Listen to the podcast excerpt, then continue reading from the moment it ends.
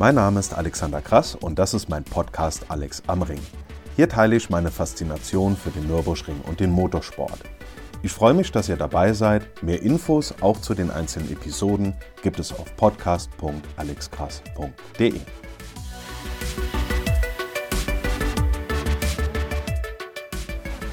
So, meine Damen und Herren, das 24-Stunden-Rennen steht an und damit wird es ohne Zweifel jetzt einfach die geilste Woche des Jahres. Ist die 50. Ausgabe, es gibt also auf jeden Fall was zu feiern. Ist nicht 50 Jahre 24-Stunden-Rennen, das hatte man ja schon, sondern ähm, ist die 50. Ausgabe, weil 74, 75 wegen der Ölkrise und 83 weil die Grand Prix-Strecke gebaut wurde, kein 24-Stunden-Rennen stattgefunden hat. Bei mir persönlich ist es äh, mittlerweile das 16. Ich bin seit 2007 dabei und das fünfte als Moderator, wofür ich, worauf ich mich natürlich auch sehr, sehr freue, die ganzen vier Tage hinterm Mikro. Das wird einfach toll. Wenn ich jetzt versuche, irgendwie Arbeitskollegen oder Freunden, die noch nicht dort waren, zu erklären, was diese, ja, was diese Faszination für das 24-Stunden-Rennen ausmacht, warum ich mich seit Wochen und Monaten so drauf freue und warum das einfach, ja, die geilste Woche des Jahres ist, das kann man nicht erklären. Da kann man einfach nur hinfahren und es selber erleben, wie großartig es ist. Das ist also, das hat so viele Aspekte und so viel, was man dort erleben kann, was man dort sehen kann und diese Atmosphäre und das Feeling, das ist komplett eine ganz eigene Welt. Und deswegen, wenn ihr noch, noch nicht dort wart, fahrt jetzt diese Woche hin, schaut euch das an und erlebt das. Es gibt dazu auch einen Film, der heißt äh, Chameleon, den, den, verlinke ich auch in den Show Notes. Ähm, dauert grob dreiviertel Stunde. Schaut euch den auf jeden Fall als Einstimmung an. Der ist richtig, richtig gut. Bei Informationen, die Strecke 25,378 Kilometer lang ist nicht die längste Variante, die man am Nürburgring fahren kann, denn die AMG Arena wird ausgelassen. Das ist ja mittlerweile der Name der Mercedes Arena. Diese Fläche brauchen wir oder braucht man dort als Erweiterung für, äh, zu, als Fahrerlager für die 24 Stunden Classics. Was ist jetzt die Besonderheit dieses Rennens? Das ist äh, klar, erstmal die Größe und da spreche ich nicht nur von der Strecke, der Länge der Strecke und von der Größe und dieser Diversität des äh, Fahrzeugfeldes, sondern auch vom Fahrerfeld an sich. Ich meine, das sind ja hunderte Fahrer allein, was das Hauptrennen, das 24-Stunden-Rennen angeht und da sind die ganzen Rahmenserien, auf die ich gleich noch zu sprechen komme, gar nicht mit drin. Dann kommen noch tausende Aktive, allein schon unzählige Marshals, die über vier Tage irgendwo in der Eifellandschaft campen und in vielen, vielen äh, Schichten die ganzen Qualifyings, Trainings und Rennen absichern. Vor allem sind es aber auch die Zehntausenden Fans, die endlich nach drei Jahren rund um die Strecke wieder kämpfen, äh, nicht kämpfen, da wird dann gekämpft, campen dürfen. Und ähm, ja, was das einfach ausmacht, wie gesagt, das muss man erleben. Also ich habe noch niemand gesehen, der irgendwie mal beim 24-Stunden-Rennen zum ersten Mal dort war und es nicht einfach mega geil fand. Vielleicht habe ich auch zu den Leuten, die dort waren und es nicht geil fanden, einfach keinen Kontakt mehr, kann natürlich auch sein. Aber ähm, wenn jemand mal dort war, der hat gesagt, super geil, das schaue ich mir auf jeden Fall nochmal an. Ein paar Informationen zum Programm, das ist natürlich riesig. Das fängt am Mittwoch um 16 Uhr in Adenau an und zwar mit den Adenauer Racing Days. Ähm, können auch wieder veranstaltet werden. Da ist die Stadt, die platzt aus allen Nähten. Da kommen verschiedenste Fahrzeuge, verschiedenste Teams und dann ist dort einfach ein Riesenspektakel. Das ist eine tolle Sache, die solltet ihr auf jeden Fall nicht verpassen. Dann Donnerstag bis Sonntag gibt es die verschiedenen Trainings und die ganzen Rennen von RCN, Tourenwagen-Legenden, BMW M-Race of Legends, WTCR, 24 Stunden Classics und dann natürlich das Hauptrennen von Samstag auf Sonntag. Weitere besondere Highlights, die man sich auf jeden Fall anschauen sollte, die dann natürlich auch dementsprechend auf allen möglichen Kanälen ähm, auch im Fernsehen übertragen werden, das ist das Nachtqualifying am Donnerstag von halb neun bis um halb zwölf, abends natürlich. Und das äh, Top Qualifying, das heißt das Einzelzeitfahren am Freitag von, ich glaube, 10 vor 6 bis um 8. So, Starterliste, natürlich traditionell ein Punkt für Diskussionen, umfasst 138 Autos, beziehungsweise mittlerweile 137. Denn ihr habt sicherlich alle mitbekommen, ich habe es ja auch in der letzten Episode schon angesprochen. Leider, leider, leider kann der Manta nicht starten. Der ist ähm, vergangene Woche ähm, gab es dort einen Brand. Soweit ich das mitbekommen habe, hat sich dann eine Batterie irgendwie selbst entzündet und deswegen ähm, innerhalb von anderthalb Wochen das Auto wieder rennfähig aufbauen. Das ist leider nicht möglich. Sollte, soweit ich das verstanden habe, jetzt auch das letzte Rennen vom Banta werden und ähm, hoffen wir, dass er dann bei der 51. Ausgabe wenigstens dabei sein kann. Natürlich besteht die Starterliste jetzt nur vom 24-Stunden-Hauptrennen aus äh, der üblichen ganzen Diversifizierung mit Produktionswagen, Cup-Klassen, AT, TCR und natürlich die 24-Stunden-Specials mit den ganzen GT3s an der Spitze. Auf die Starterliste an sich, das heißt auf die einzelnen Fahrzeuge und Fahrerpaarungen, werde ich jetzt an dieser Stelle nicht eingehen können, denn dazu fehlt mir im Detail die Ahnung. Natürlich kenne ich die Fahrzeuge, ich kenne eine ganze Menge Fahrer, aber im Detail gibt es da deutlich bessere Experten, wie zum Beispiel Patrick Simon, äh, Lukas Gajewski, den äh, allen voran natürlich der Olli Martini, der schon jahrelang immer mal wieder in Foren ähm, die, äh, die Besprechung der Starterlisten zu verschiedenen Rennen gemacht hat. Und der Lars Gutsche und die ganzen anderen Moderatoren, die äh, Kommentatoren, die sich da natürlich wunderbar auskennen. Worauf ich aber gerne eingehen möchte, ist diese äh, Diskussion über die Starterliste, was die Starterzahlen an sich angeht. Da gibt es jedes Jahr Gemoser, da gibt es jedes Jahr Gemecker, da gibt es auch immer mal wieder ein bisschen Geläster, was ich persönlich nicht nachvollziehen kann. 138 Fahrzeuge, eins ist unverschuldet quasi jetzt schon nicht am Start mit dem Manta. Ähm, 2020, im Corona-Jahr, waren wir, glaube ich, ich glaube 97 Fahrzeuge. 2021 war es dann schon wieder eine Ecke mehr und jetzt 2022 ist wieder eine Steigerung.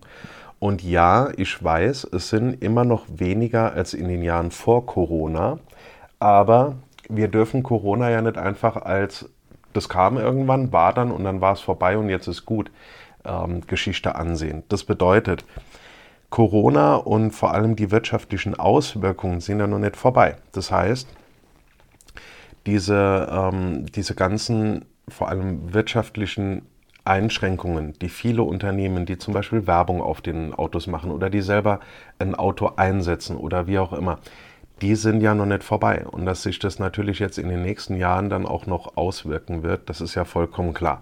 Dazu kommen halt auch die massiv gestiegenen Energiekosten, ähm, vor allem natürlich Spritkosten, dazu auch Ersatzteilkosten, die gestiegen sind und die allgemein gestiegenen Fahrzeugkosten. Wenn wir uns mal anschauen, ähm, was allein auf dem Gebrauchtwagenmarkt im Moment los ist, was da für Preissteigerungen sind. Jetzt stellen wir uns mal vor, da ist ein Team, die haben meinetwegen letztes oder vorletztes Jahr gesagt, hm, das hier war mit der Karosse das letzte, das letzte Rennen, weil die ist weich oder wir, wir haben sie irgendwie eingeplankt oder ein Motorschaden, irgendwas. Und die haben jetzt in dieser Zeit versucht, ein neues Auto aufzubauen oder brauchen, weil sie bei NLS 1 bzw. 3 oder bei, beim Quali-Rennen irgendwas verunfallt sind, brauchen sie Teile oder eine neue Karosserie oder einen neuen, neuen Motor. Die Preise sind massiv gestiegen. Deswegen funktioniert das natürlich alles gar nicht so einfach. Das heißt, zusammengenommen sind wir immer noch in einer wirtschaftlich, wirtschaftlichen Gemengelage, die einiges ausmacht. Und dazu kommen natürlich noch ein paar Aspekte, die im Detail liegen. Und dafür ist es jetzt einfach ähm, ein tolles Nennergebnis. Auch wenn die Infektionszahlen niedrig sind, warten wir mal auf den Herbst und auf den Winter. Hoffen wir natürlich, dass es nicht so, so krass wird wie in den ähm, vergangenen beiden Jahren. Aber jedem dürfte klar sein, Corona ist jetzt nicht für alle Zeiten verschwunden. Und ähm, wenn man trotzdem dann mal sieht, gegenüber 2020 haben wir jetzt im zweiten Jahr eine Steigerung der Nennzahlen. Dafür ist es einfach ein tolles Nennergebnis. Ich habe in der letzten, vorletzten, ich verliere langsam den Überblick, ihr merkt es, ähm, in einer der letzten Episoden habe ich beim 24 Stunden, zum 24 Stunden Qualifying Rennen schon gesagt. 91 Fahrzeuge waren am Start und es war trotzdem ein spannendes Rennen. Jetzt sind wir 137 Fahrzeuge und hoffen natürlich und gehen mal davon aus, dass sich das in den nächsten Jahren auch wieder steigern wird. Das war mal so ähm, mein spontaner Kommentar zum Thema Starterliste. Kommen wir mal zu Tipps für Zuschauer. Also, wenn ihr an der Strecke seid, ich werde ab Mittwoch da sein, ähm, viele, wie ich jetzt auch, äh, wie ich jetzt gestern schon direkt an der Strecke gesehen habe. Ich war gestern, also heute ist Sonntagabend, ich war gestern, also Samstag, mal einen Tag bei Nürburgring Classics, war einfach großartig. Da werde ich in, der, in einer der kommenden Episoden mal drüber sprechen. Da habe ich auf jeden Fall schon gesehen, dass dort richtig viel Anreiseverkehr ist, dass dort auch schon Leute in Pensionen und Hotels sind, die einfach sagen, wir sind eh zum 24-Stunden-Rennen da, also kamen wir ein paar Tage früher und, und äh, nehmen noch die Classics mit. Ähm, das zum einen und zum anderen, jetzt sieht man auf TikTok, Instagram und so weiter immer mehr Bilder und Videos von den Leuten, die zum Nürburgring anreisen. Also es wird richtig, richtig viel los sein. Wenn ihr also schon äh, Mittwoch oder Donnerstag da seid, Mittwoch Adenauer Racing Days, 16 Uhr, Adenauer auf jeden Fall hinfahren. Und dann Donnerstag, Freitag nutzt da mal die Tage, um mal in Ruhe durchs Fahrerlager zu gehen. Da sind viele Fahrzeuge, ähm, klar, ich meine, gegenüber Samstag, Sonntag sind die dann halt eben in der Box oder in den Zelten. Auch was gerade so die Rahmenserien angeht, da kann ich euch wirklich nur empfehlen, nehmt euch da mal zwei, drei Stunden Zeit, geht mal in Ruhe durch, schaut euch das Treiben dort auf jeden Fall mal an.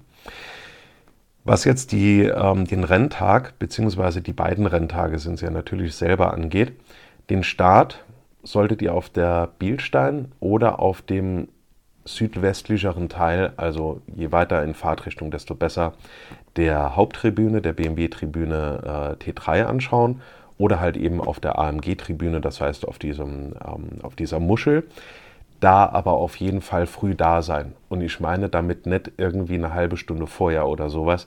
Wir hatten schon Jahre, wo zwei Stunden vorher die Tribüne gesperrt wurde, weil einfach alles rammelvoll war.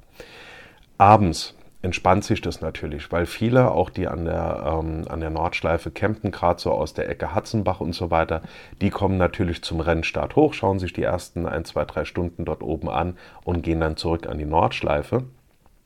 Abends solltet ihr auf der Bildsteintribüne sitzen. Unteres, es, äh, es sind ja zwei Etagen, untere Etage und dann, wenn man von oben drauf schaut, von vorne möglichst weit äh, Mitte oder links, denn dort seht ihr abends die glühenden Bremsscheiben beim äh, Anbremsen von der ersten Kurve. Das also auf jeden Fall mal auf dem Schirm haben und abends und nachts am besten dort. Wenn ihr genug davon gesehen habt, dann geht mal auf die Haupttribüne, auf die T3 und schaut euch von dort aus mal das ganze Treiben in der Boxengasse an. Die ist ja seit einigen Jahren durch äh, solche Strahler, die von oben da über der Boxengasse angebracht sind, ist die ja beleuchtet. Schaut euch auf, da, auf jeden Fall da mal das ganze Treiben an, was die Boxenstops angeht, wie viele Leute da aktiv sind und, und, und. Das ist auf jeden Fall spannend zu sehen.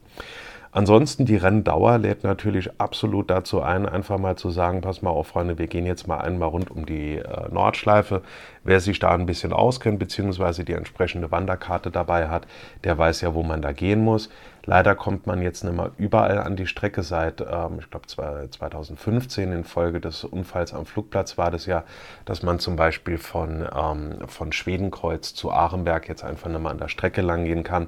Das hat auch alles seinen Grund und das ist auch alles in Ordnung so. Aber ich meine, äh, 90 Prozent der Strecke sind ja frei und ähm, da kann man sich einfach mal die 5, 6 Stunden Zeit nehmen, weil es dauert ja 24 Stunden und einfach mal rund gehen. Nochmal kurz zurück auf den Samstag in der Startaufstellung. Achtet da mal so gegen, ich würde mal sagen, Viertel nach drei, halb vier, so etwa die Ecke. Achtet da mal auf das, was sich direkt vor dem Pole-Setter tut.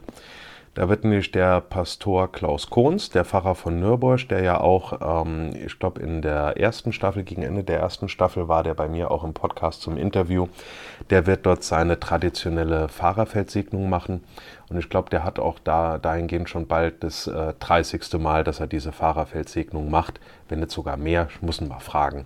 Also absolut eine Tradition ähm, bei dieser Veranstaltung, dass er die Fahrerfeldsegnung macht und darauf auf jeden Fall mal achten und natürlich danach schön applaudieren. Sonst besucht verschiedene Plätze, guckt euch den ganzen Kram an. Ich meine, allein wenn er irgendwie ähm, mit dem DSK-Bus, mit dem Shuttle oder sowas zum Brünchen fahrt und geht von dort aus entgegen der Fahrtrichtung oder ihr fahrt, sagen wir mal Pflanzgarten, wir haben ja genug Zeit. Ihr steigt am Schwalbenschwanz Pflanzgarten irgendwo aus und geht dann einfach entgegen der Fahrtrichtung, geht da am Brünchen vorbei, Eschbach hoch, Wippermann, Hedwigshöhe zur Hohen Acht und dann die Steilstrecke runter. Da werdet ihr auch mal sehen, wie steil die wirklich ist und geht dann unten an der Klostertalkurve ähm, bei den Jungs von Pro Steilstrecke, sagt mal Hallo und dann geht er hoch ins Karussell und dann außenrum wieder, ähm, wieder hoch, geht nicht die Steilstrecke hoch, sonst habt ihr keinen Spaß mehr am Leben. Das kann ich euch wirklich nicht empfehlen. Das habe ich zweimal gemacht, keine Chance. Und dann geht er das Ganze wieder zurück. Das rentiert sich auf jeden Fall. Egal, ob ihr daheim seid oder am Ring, ich meine, das ist ja mittlerweile mit der wunderbaren Netzabdeckung, die wir am Nürburgring haben ähm, und mit den ganzen Datenpaketen, die mittlerweile von den ganzen Netzbetreibern angeboten werden, ist das ja kein großartiges Problem.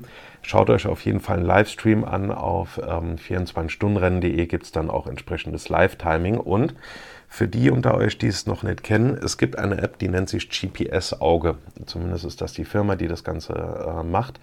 Die App heißt Racing App. Die gibt es leider nur für iOS, nicht für Android. Ähm, das, ist, äh, das ist eine App, da ist die Strecke dargestellt und dann kann man jedes einzelne Auto verfolgen. Das heißt, man sieht, wo sind welche Autos unterwegs, äh, kann zum Beispiel sagen, ich stehe im Brünchen, ich zoome mir auf der Strecke ans Brünchen ran und dann sehe ich immer die Startnummer der Autos, die jetzt als nächstes um die Ecke kommen, meinetwegen, wie auch immer. Ähm, oder man kann zum Beispiel sagen, ich schaue mir die Starterliste an, tippe ein Auto an und dann kann ich das theoretisch 24 Stunden am Stück über die Strecke verfolgen, kriegt die Position angezeigt, kriegt die Geschwindigkeit angezeigt und so weiter. Ja, das, die große Frage beim 24-Stunden-Rennen ist natürlich immer das Wetter. Hoffentlich passt das Wetter natürlich allgemein für uns alle, denn wir stehen lieber bei 20 Grad und Sonne irgendwo darum als bei 11 Grad und Regen oder so. Bisher sieht es auf den Vorhersagen, natürlich ist das so sechs Tage im Voraus immer ein bisschen tricky, aber trotzdem sieht es erstmal zumindest nach trocken und passablen Temperaturen aus. Natürlich ist die Wettervorhersage für allem, für, vor allem für die Zehntausenden Fans rund um die Strecke wichtig. Allerdings ist es natürlich dann auch ähm, wichtig für den Rennverlauf, denn äh, 2021 hatten wir ja in beiden Jahren ähm, Unterbrechungen leider letztes Jahr, war es letztes Jahr oder war es vorletztes Jahr, wo wir diese ultralange Unterbrechung hatten und damit mit neun Stunden Schlag mich tot das kürzeste 24-Stunden-Rennen aller Zeiten. Das brauchen wir natürlich nicht nochmal. Ein Safety Car, wie wir das in Bathurst gesehen haben, ist ja aufgrund der Streckenlänge leider nicht möglich. Man könnte jetzt sagen, ja gut, in Le Mans, die haben 14 Kilometer und die machen dann halt einfach drei Safety-Car-Gruppen. Ja, das ist im Prinzip richtig. Aber wenn wir mal nach dem Prinzip gehen, dass sich die ähm, Autos dann auch wieder in der richtigen Reihenfolge aufstellen sollen, das ist natürlich nur bei kleinen Feldern möglich. Aber bei so einer Strecke von 21 Kilometern dahin zu gehen und zu sagen, wir, äh, 25 Kilometer, Entschuldigung, Nordschleife 21 Kilometer, wir machen da jetzt irgendwie drei oder vier Safety, äh, Safety Car Gruppen, das bringt nichts, vor allem deshalb, weil wenn am Nürburgring gesagt wird, wir, ähm, äh, wir unterbrechen die ganze Sache, dann hat es auch seinen Grund. Dann brauchen wir auch kein Safety Car, das bringt dann gar nichts. Dann kühlen nur die Reifen ab und das möchte man auf der Nordschleife wirklich nicht haben. Der Restart-Aufwand wäre dementsprechend viel größer mit Safety Cars und so weiter. Und wie gesagt, die Bedingungen, die vergehen am Nürburgring auch gar nicht so schnell. Das heißt, wir haben in Bathurst gesehen, da waren ein paar Wolken oder ein bisschen Nebel da oben, top of the mountain. Das, ist, das war dann innerhalb von meinetwegen einer halben Stunde weg. Aber am Nürburgring geht das nicht so schnell. So. Kurzer Hinweis in eigener Sache. Ähm, ich bekomme ja eine ganze Menge Mails, worüber ich mich sehr freue. Und bei so manchen Sachen muss ich dann natürlich auch schmunzeln. Denn da wird mir gesagt, ja Alex, ähm, mach mal weiter so, wir, wir hören dich immer gerne auf der Arbeit. Freut mich sehr. Grüße gehen raus an die Arbeit. Ähm, manchmal bekomme ich auch ein bisschen ja, es ist ja schon charmant, äh, aber trotzdem im ersten Moment ein bisschen äh, skurrile Nachrichten, wie zum Beispiel, ich höre dich gern zum Einschlafen. Und da denke ich mir so, hm, ja, das freut mich sehr, ist, ist vielleicht ein Lob an meine beruhigende äh, Stimme.